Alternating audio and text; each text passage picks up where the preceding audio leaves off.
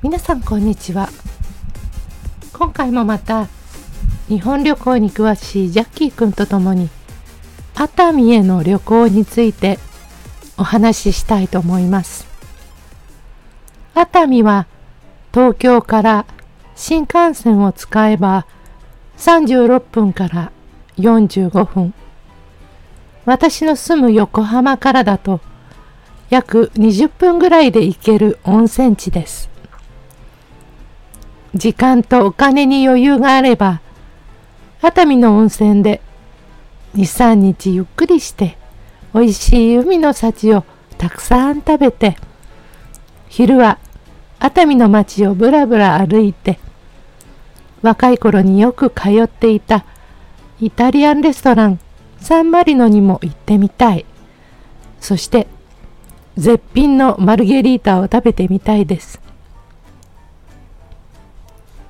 あの頃ピザはプレーンのピザが一番美味しいし上質のピザはオリーブオイルが違うから絶対に太らないと教えてもらったものでした。さてそれではジャッキー君の話を聞いてみましょう。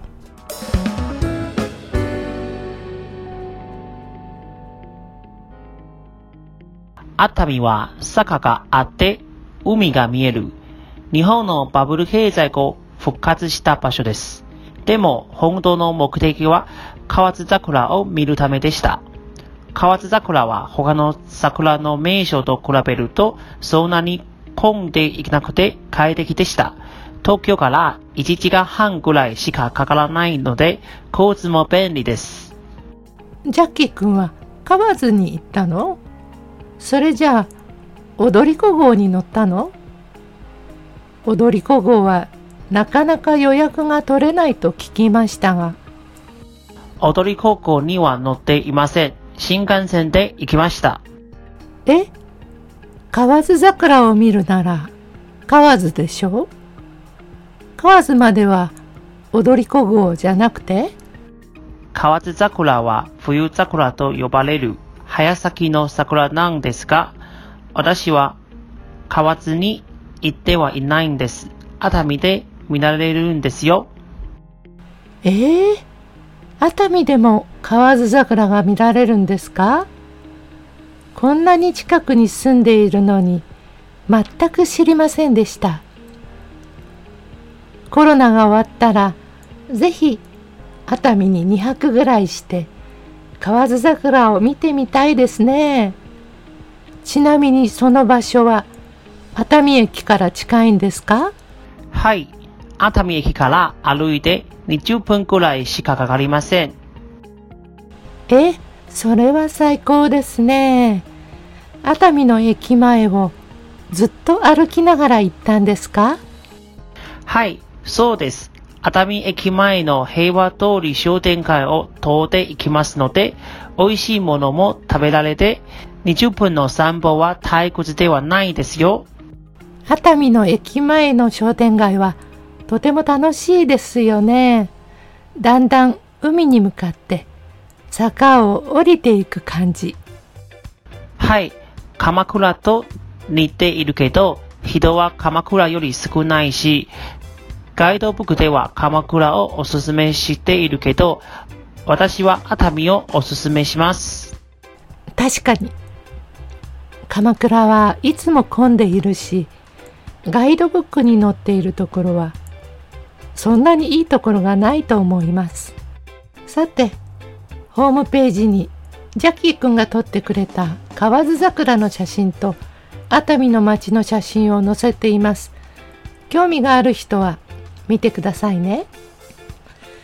最初にジャッキーくんが話してくれたように東京や横浜から近いことから熱海はバブル期に全盛期になり熱海に別荘や海の見える温泉付きのマンションを購入する人が大変多かったんです。若い人は日本のバブル期を知らないと思いますが当時若かった私は夜のお店でアルバイトをしていましたがといっても風俗ではありませんよ。ドレスを着てお金持ちのお客様のお話し相手をするお仕事です。当時3時間で8,000円。そしてその後お客様は必ず女の子を何人も連れて次の店へ移動します。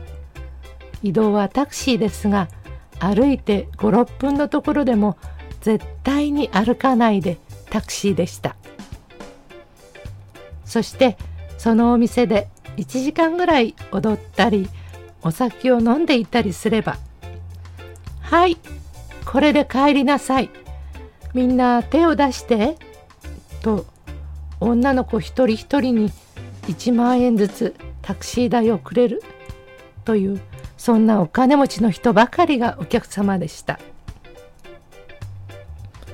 噂によると芸能人の人でも夜飲んだ後にタクシーが捕まらないので1万円札を10枚ぐらい持ってそれで手を挙げてタクシーを止めていたそうです。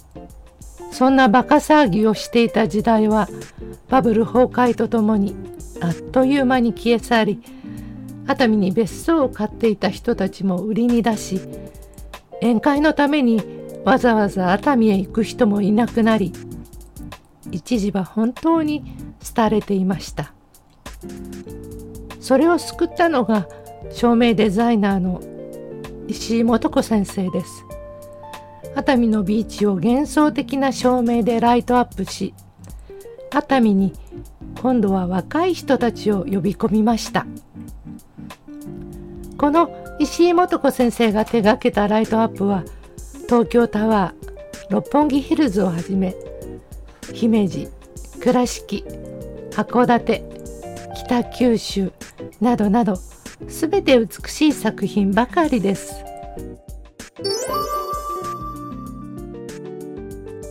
さてジャッキーくんの話に戻りましょう。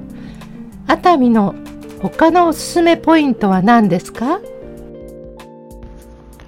せっかく熱海に行ったら東海道線で一駅戻で湯河原はどうでしょう？湯河原には何がありますか？足湯じゃなくて手湯があります。私もびっくりしました。それに湯河原にはいい温泉があり、西村京太郎記念館もありますよ。西村京太郎ってあのトラベルミステリーの西村京太郎？そうです。中国語では西村金太郎と言います。記念館で西村京太郎さんが湯河原に住んだ理由が書いてありました。湯河原はね、今でも人気があるんですよ。芸能人の別荘も多い。つまり、静かで住みやすいということなんです。都会の生活に疲れて、ちょっと温泉に入ってゆっくりするにはそんなに遠くないし、海にも山にも囲まれていて、新鮮なお魚は食べられるし本当にいいところで私も大好きなところです。このコロナに打ち勝ちワクチンを打っても死なずに生き残れたらぜひ湯河原の温泉に行ってゆっくりしたいです。コロナは私たちにいろいろなことを教えてくれました。普段仲良くしている人でも生きるか死ぬかのこのコロナ禍において全く価値観が違っていたりまるでロシアンルーレットのように誰が死ぬのかわからない状態で自分だけは死なないだろうとか自分はコロナにかかっても重症化しないと楽観的に考えられる人が多いことが慎重派の私にとっては信じられないです。だってたくさんの映画を見ていると世の中に起こりえないことはないしやはり生き残れるのは頑張って慎重に生きた人だけです。コロナはきっと収束します。それまで皆さんもできるだけ慎重に気をつけて暮らしてくださいね。それでは皆さんありがとうございました。ゆきこでした。